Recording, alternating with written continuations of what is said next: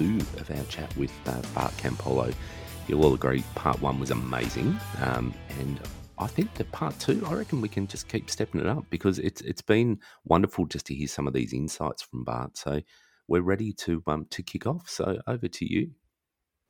I did a dialogue once with an evangelical, like you know, so one of these apologetic organizations that brought me in you know, and the, and the other guy was a guy named Sean McDowell, Josh McDowell's son.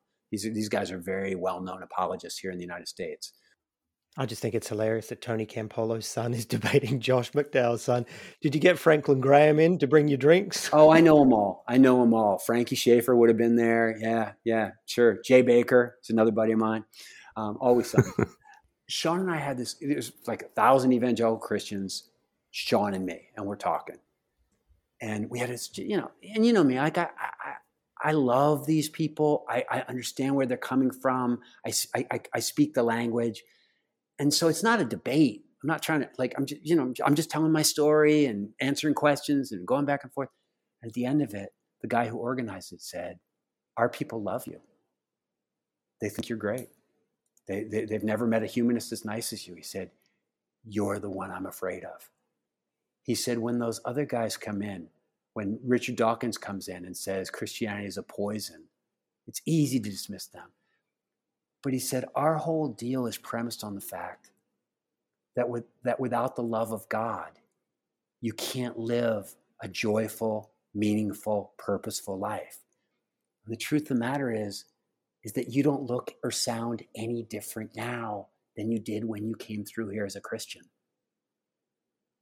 And that's the problem, is because when you came through as a Christian, we said, look, Jesus Christ is working through that guy. Look, without the, by the power of the Holy Spirit, he loves the poor. Look, like, and, and they're like, if you if you're the same guy without Christ than you were with Christ, then how can we say that Christ is the is the is the is the magic ingredient? And I think that that becomes the issue is is that is that on some level, I, I sometimes ask myself, why is sec- why is the idea of pursuing love in a secular way so little practiced in this world, like openly? Why are there why are there no humanist congregations? Why why are there no great humanist preachers? You know, the last one we had was Robert Ingersoll in the 1890s. Like, where are like why isn't this movement? I mean, we have the best narrative of them all. And we have, as we were talking about earlier, the greatest motivation to make our lives about love. And, and as far as I can tell, the answer is, is that people have defined themselves by what they don't believe in rather than by what they are committed to, by, by, by what they think is wrong rather than by their vision for a better lifestyle. And, and so I, I find myself just thinking, and, and, and every time I articulate that in the world in a winsome way, every time, every time I preach love in a secular way, Christian people write to me and go, Now I'm pissed at you. Now you need to stop using words like blessing or ministry or fellowship. Those are our words. You're like, like, who the hell are you to say, you know, that you that you think that loving other people is the only way to live a meaningful life. Like that's that that belongs to Jesus. And you know, at some point, at some point, when when when the secular folks realize that it isn't about that, that, that, that the movement they want to build shouldn't be about not believing in God, but should be about living for love. I, I think then then then we're gonna we're gonna be off in, in, in a better direction. So, so fundamentally, Bart, we, we can Google and we can go Bart Campolo preaching, and we can see some footage from 20 years ago. Um, I'm sure there's some there. I, I haven't looked. I saw it in the movie.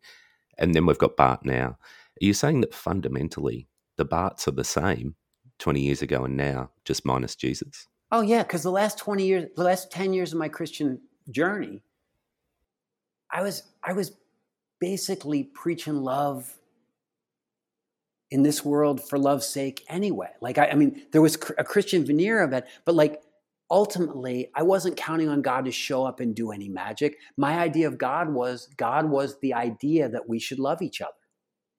That idea is still a good idea.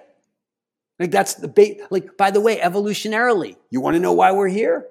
Is because as mammals we figured out how to nurture our young and develop mutual love and care for each other and build tribes around you know trust and and and and and shared values. Like yeah like i believe in all this stuff. This stuff is this stuff is goes to the it goes to the bone.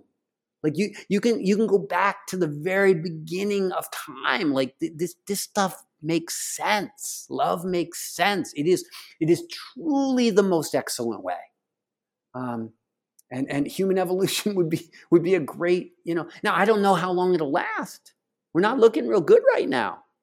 But the truth of the matter is is i have a feeling that somewhere else in the universe life will emerge and if it gets anywhere it'll get anywhere when some part of it figures out how to care about each other. That's the way it's it, you know it, it just makes sense I was like, Rob Bell used to have the same book, like Love Wins. And on some level, I guess what I'm saying is like, I don't know if it wins, but love works. Here and now, for me, love works. It is a better way of life. So I hear you drawing on religion, right? And drawing on the messages of religion, you know, of, of your own your own past, etc. So coming back to that dualism and you know all these points in between, what role then does religion play? What good does religion do, if any? I, first of all, I don't draw on the message of religion. I draw on the techniques and the language and the rituals and all the forms. Because the fact of the matter is, is that the evangelical Christianity that swept you up and that swept me up, it didn't win us over because its narrative made so much sense, right? Like, like we didn't come to Jesus because, like, gosh, that just, I mean, it's just so logical. We came because the people loved us and the music was good and there was there were mentors and there was structure and there were retreats and missions trips and like there was this there were rituals and songs and all that stuff. And so like Christianity didn't work because its narrative was so good. It works in spite of the fact that its narrative is bloodthirstily bad. A God who says, I love you so much that I will burn you in eternity if you don't accept it. Like it, it, it, it, makes no it's it's it's a terrible narrative right? It's a terrible narrative and it and, and it works in spite of the narrative because the rituals are so good because the form is so good. So if so like honestly you you dispense with music and mentors and youth groups and and covered suppers and retreats you were you dispense with that at your risk. That that isn't christian technology. That works in the army that works for a, a high school marching band. That works for a, a football team. That like that's that's just what works for human beings okay? That's how you keep a tribe together. And so my thing is like i want to i want to i learned all that stuff in church and it was beautiful and i want to use all that stuff in the service of a better narrative or at least in the service that's a better narrative for me and for my friends. If that narrative works for you stay in church and love people in the name of jesus if it doesn't work for you though, I want you to have a place to go where we've got good music too. And where we've got where we've got people hanging around together and where there's somebody who'll mentor your son and, and help your daughter get through adolescence and all the stuff that was good about church for us, right? So so yeah, I borrow, I I, I borrow, borrow I steal, I steal, nakedly steal from the stuff I learned in church. Maybe it is dualistic, but I, I don't think of it that way. I just think that supernatural belief systems are memes that once they get started, they get passed on and, and, and they, they take a very strong hold in a particular culture. And, and that's just something you have to accept about human about about about civilization but there's still this central narrative, right? There's still this narrative that the community is built around, you know, and, and in terms of Christianity, you know, it's the it's the story of Jesus or even drawing back into, you know, the Hebrew Bible and and, and the narratives that are there as yeah. well. Or if we look out and it's a bad to narrative. Buddhism or we look out to Islam. But but still there's a narrative, right? But there's still a central narrative that that this is all built around. And so I guess that's what I'm asking what's the what's the narrative for humanism? What's the narrative for atheism? What's the narrative that you're building around? Is there a central story that you draw people to first or not? Yeah yeah there is and i mean like i gave a talk on it once like a very simple little talk to 15 people that all 15 people are like that was the best talk you ever gave. You should you should so like I, I got that talk somebody has a recording of it i'll send it to you okay? But but but basically what it boils down to is it starts out by saying if there's one thing we know about life, it's it's that whenever from the from the first single-celled organism, whenever life emerges, it has an instinct to propagate into the future. It has an instinct to reproduce, or or or, or to, to, to it, it always wants to go forward. You say, well, what would happen? You know, like, and then it mutates, and there are different life forms. But the one thing all life forms have in common is this instinctual desire to keep going. You say, well, what if a form of life emerged that didn't want to keep going? You're like, well, it wouldn't it wouldn't stay around very long, would it? Like if it didn't want to reproduce, if it didn't, you know, like it would be like the Shaker religion, you know, that, that they didn't believe in sex, and you go like, where are the Shakers now? Well, you know, they, they didn't last very long as a, as a tribe. You know, you don't believe in sex, you don't get very far. Um, and so the original value is life. And what makes something good or bad is whether or not it leads to life or whether it protects life or keeps life going forward. And then you study how different it mutates in different ways. So this is just the epic of evolution. Life keeps mutating and all these varieties emerge and some of them make it and some of them don't. And some of them uh, adapt and some of them don't. And, and the adaptation that we end up with is we end up with this adaptation that says cooperation caring about each other and looking out for each other, this emerges as a way of life. It emerges not because it is written somewhere or not because it is beautiful to, in, in some abstract way. It emerges because this is what enables people to live. This is what causes them to be able to overcome problems. This, this is an, ad, an adaptation. So that's what I mean when I say love works. It doesn't work for every animal. Lizards don't love. So, so initially, my, the, ulti- the life is the original value. And love is the strategy. Love is the strategy. And what happens is, is that as love emerges as a, as a, as a life strategy, certain values emerge. So, like, kids become cute to their parents. And you go, like, why is that? Well, evolutionarily, it's really good. If your kid's cute to you, you, you take care of it more, you're protected better and, and, and all sorts of endorphins get released when the baby's born and bonding happens and there are all these mirror neurons and like we could talk for t- till the cows come home about the science of love and how it works and how human community has emerged but the fact remains the, the, the narrative is, is if you will is first there was nothing then there was a big bang. I don't know why. But from the moment of the big bang stuff was happening and then someplace emerged the ability for emerged the conditions under which a single celled organism emerged and then again for you know, i can't tell you how that's happened either. There are all these spots in the narrative that i don't I, I there are gaps in the narrative. But i can tell you from the moment that life emerges i can tell you a pretty good story of how it got from there how we got from there to here. Thank you mr darwin.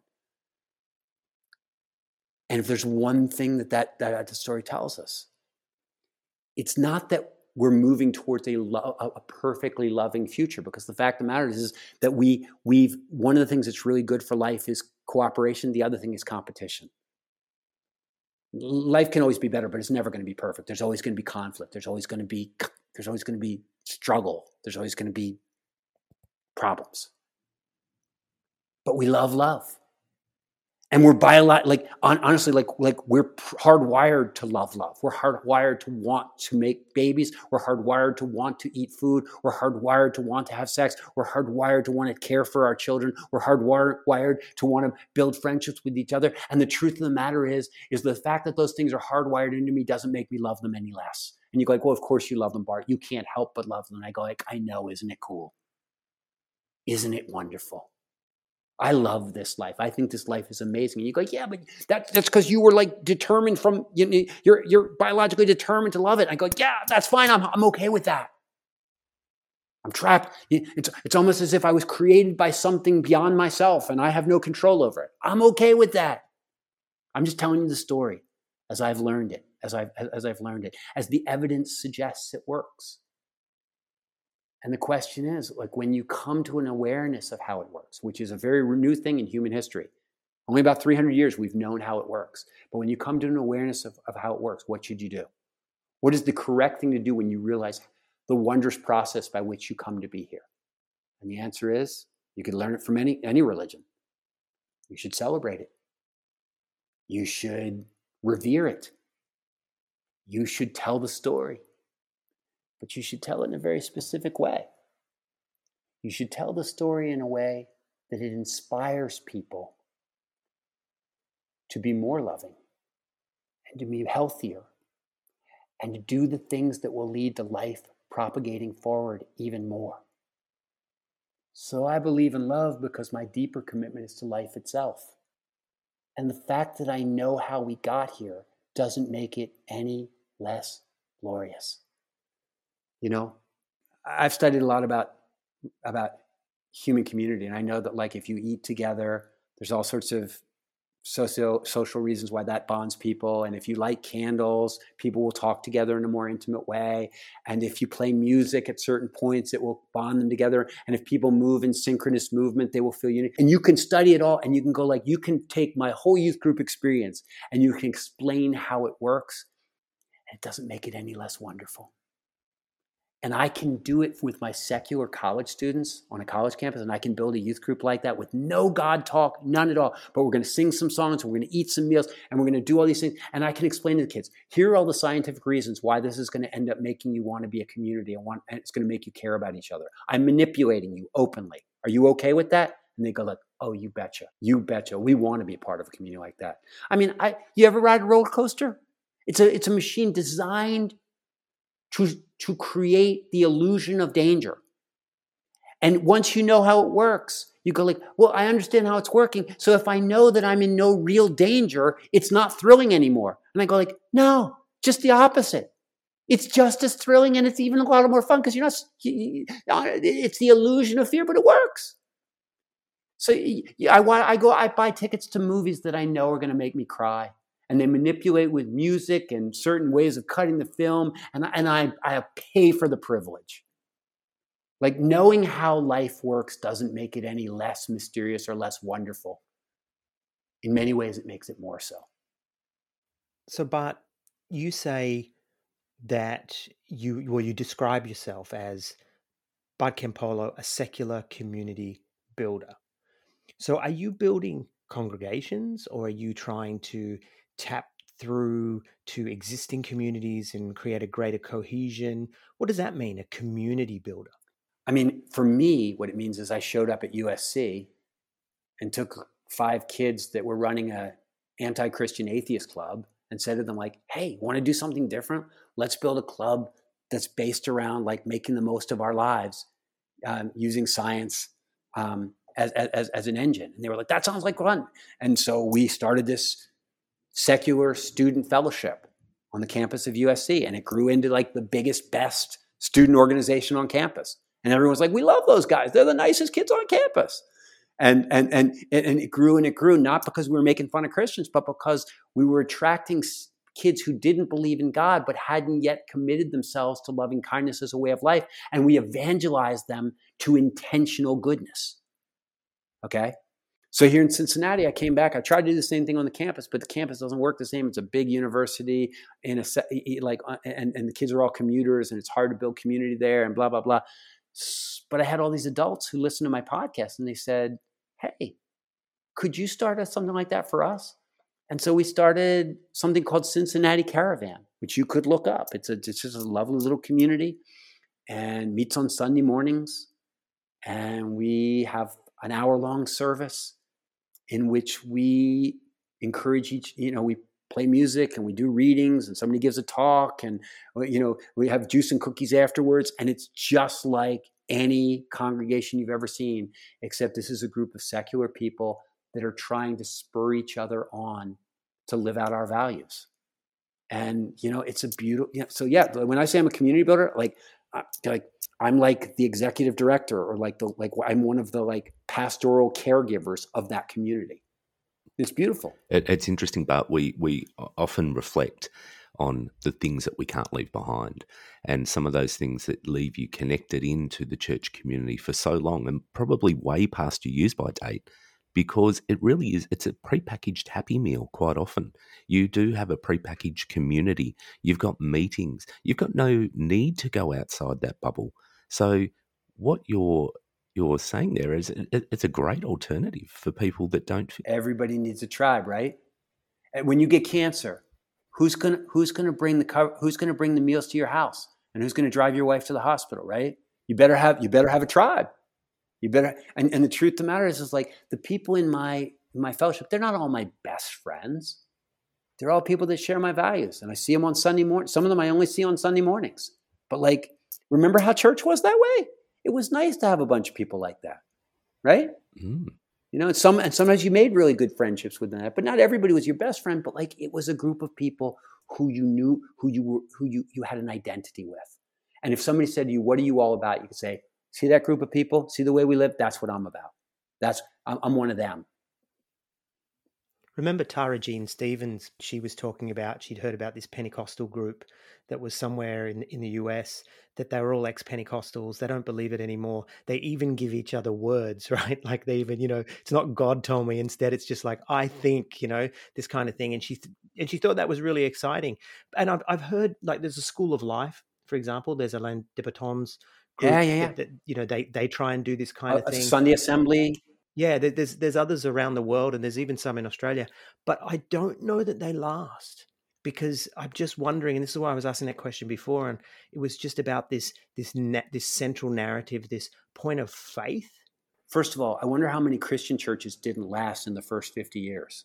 Because the truth of the matter is, is that when you're starting out a whole new religion, you don't have any infrastructure and you don't have any funds and you don't have any big churches to support you and you don't have people giving 10% of their income to, to, to, to make it happen.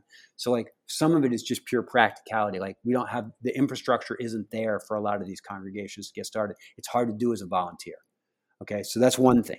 Second thing and maybe this is even more important is is that many of these organizations make it their central tenet to like if the church does it we won't so, like, if they ask for money, we won't. If they have a charismatic leader in front, we won't.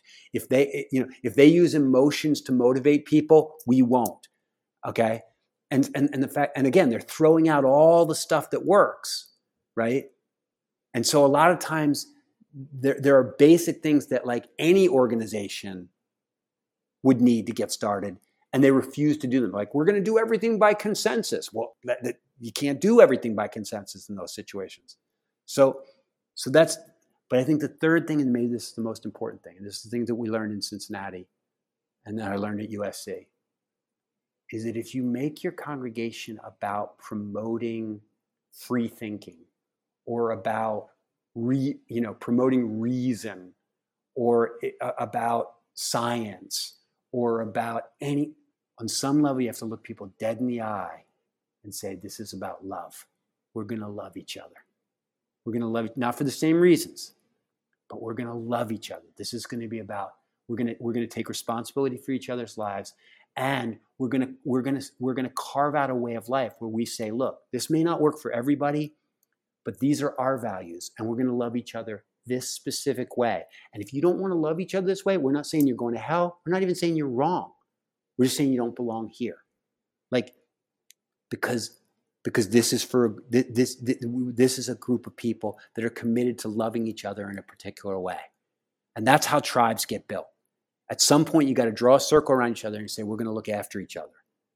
And a lot of these groups everybody wants to make everybody's been half the people that are starting these things are evangelical refugees who had bad experience with authoritarian leadership and bad experience with manipulative stuff. And they're just like i don't want to be i don't want to be tied down to anything and don't tell me who i have to love and I, I, have so much sympathy for them. And it may take another generation before this kind of thing takes a hold. But in the end, you can't build a tribe. You, you, you can't build a movement without tribes, and you can't build a tribe around anything but love. Not one that's going to last.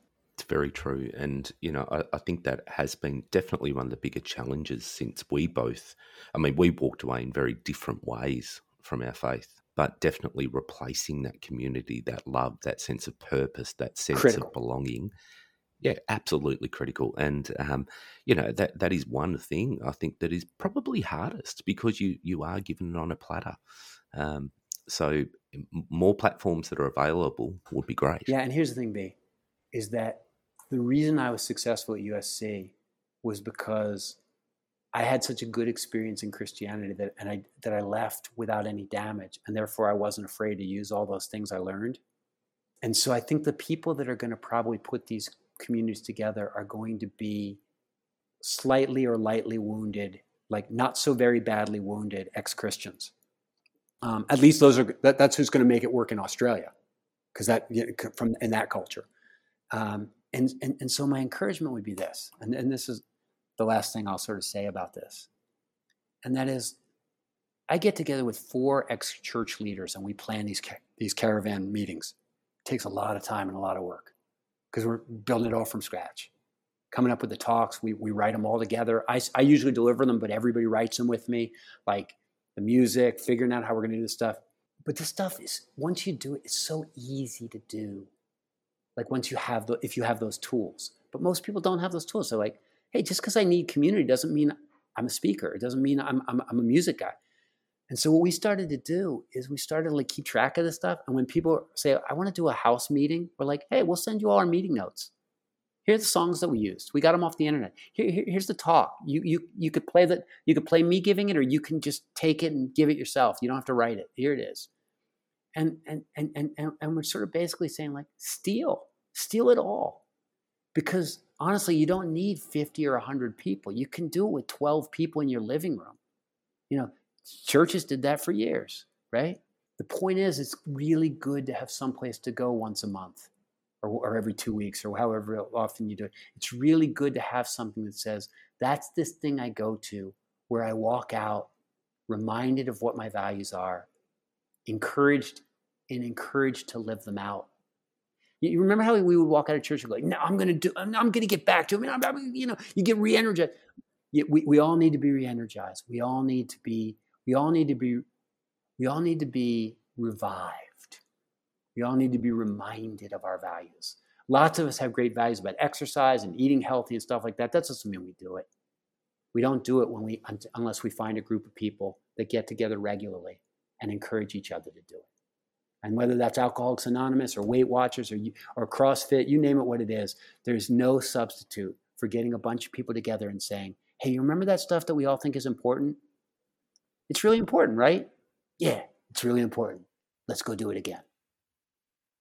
So, Bart, closing thought. You've got a group of Aussie ex Pentecostals, ex evangelicals floating around, listening to two old guys talk about, you know, their experiences. What would you What would you say to them? What would you leave them with?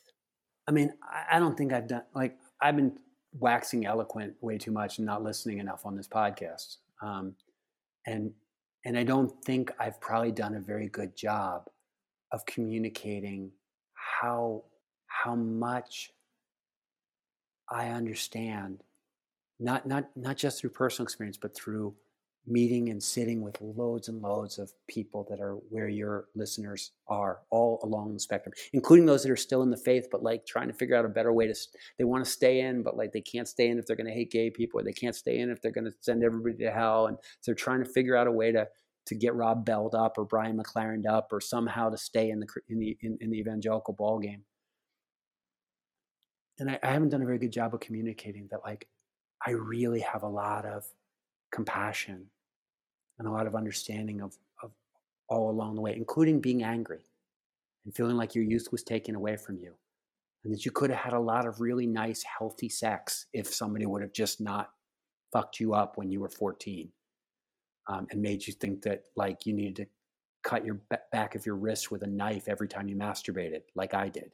And so, wherever you are in the spectrum, like I think you guys are doing a wonderful job just by just by creating a place where, where people feel understood and heard and they feel like they're not alone in this.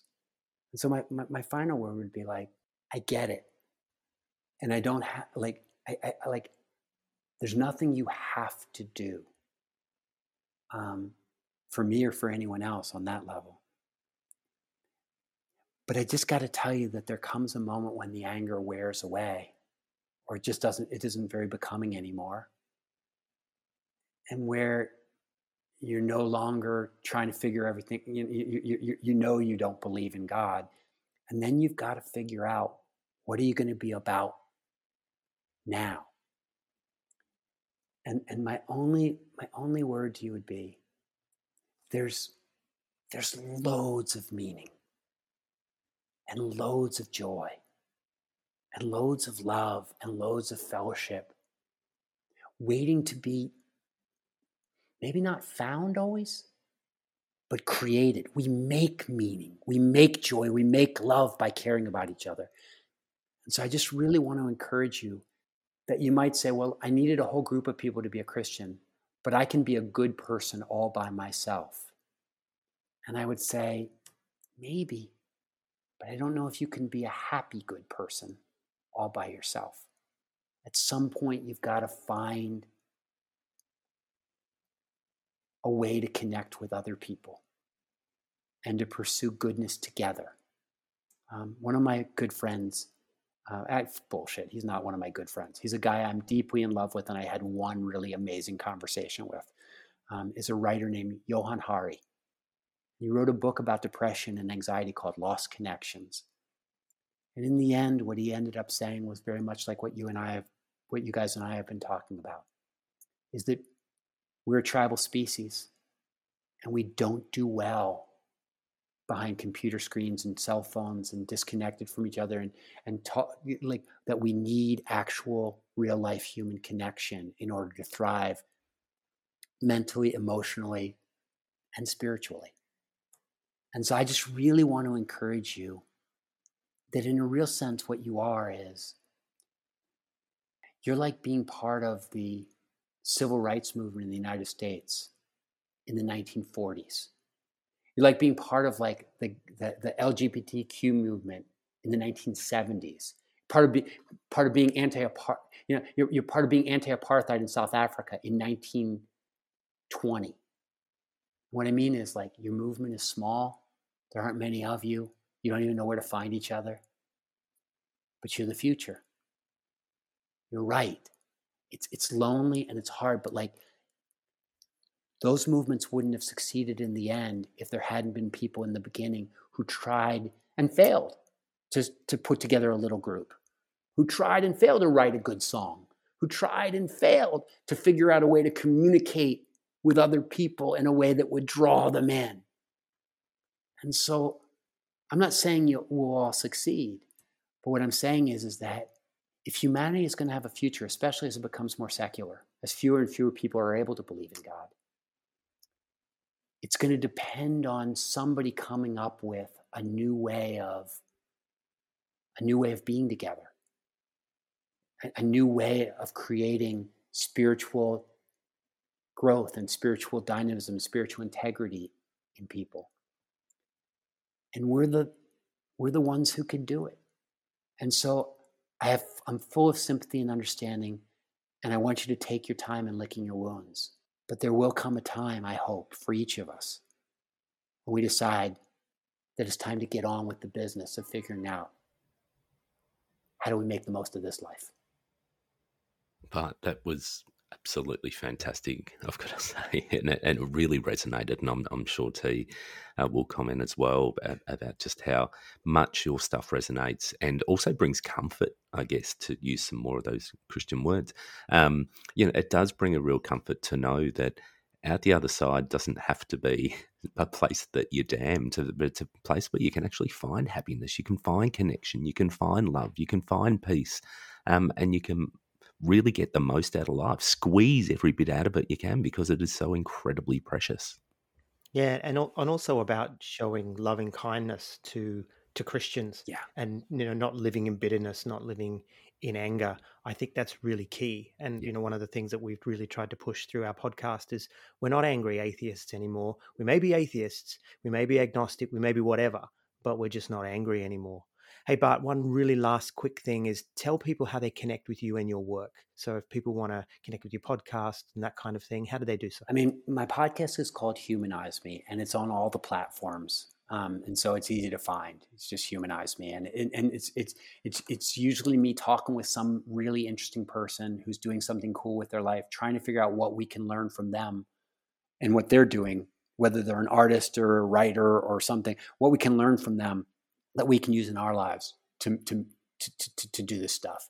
Um, so so the podcast is probably the best best place to start. And and you know if you want to find anything else about me, it's all at bartcampolo.org and a lot of times, a lot of times people listen to the podcast and they go like, yeah, all right, I think you know something that I need to know.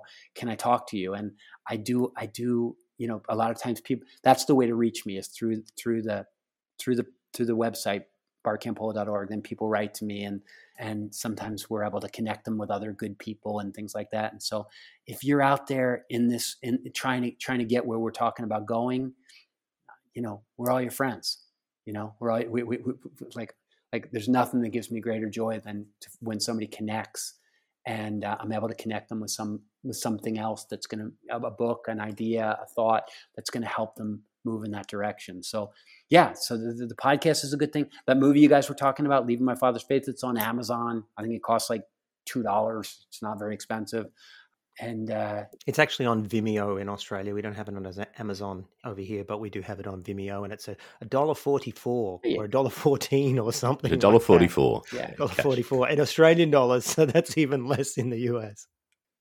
I'm just I'm just really grateful to you guys um, for for creating a space for people who have, you know, I'm sure a lot of people are finding a, a, real comfort in just in just your guys' conversation with each other. And I'm I'm just really I really am. I'm genuinely like thanks for having me. This was really it was really delightful to talk with you guys, and um, I'm sure we'll talk again. We, we would love that, Bart. And look, you have been incredibly generous. Um, and, you know, when T reached out to you, um, you know, you responded straight away. And it was like, yeah, cool. But why would you want to talk to me? Well, I think it's evident why we'd want to talk to you because there has been such a, an amazing array of things that you, you've covered today, and it, it really has been heartening. And it's going to leave me. It's it's morning in Australia, um, and it's going to leave me with a, a really great sense of of feeling for the rest of the day and of purpose, and knowing that you know we can just continue con- to connect and that we don't have to actually be seated in our old baggage. So it's, it's been a wonderful thing and I've, I've thoroughly enjoyed it. So thank you. A blessing on you both. I'll talk to you guys later. Thanks, Bob. Thanks, Bob. See you later.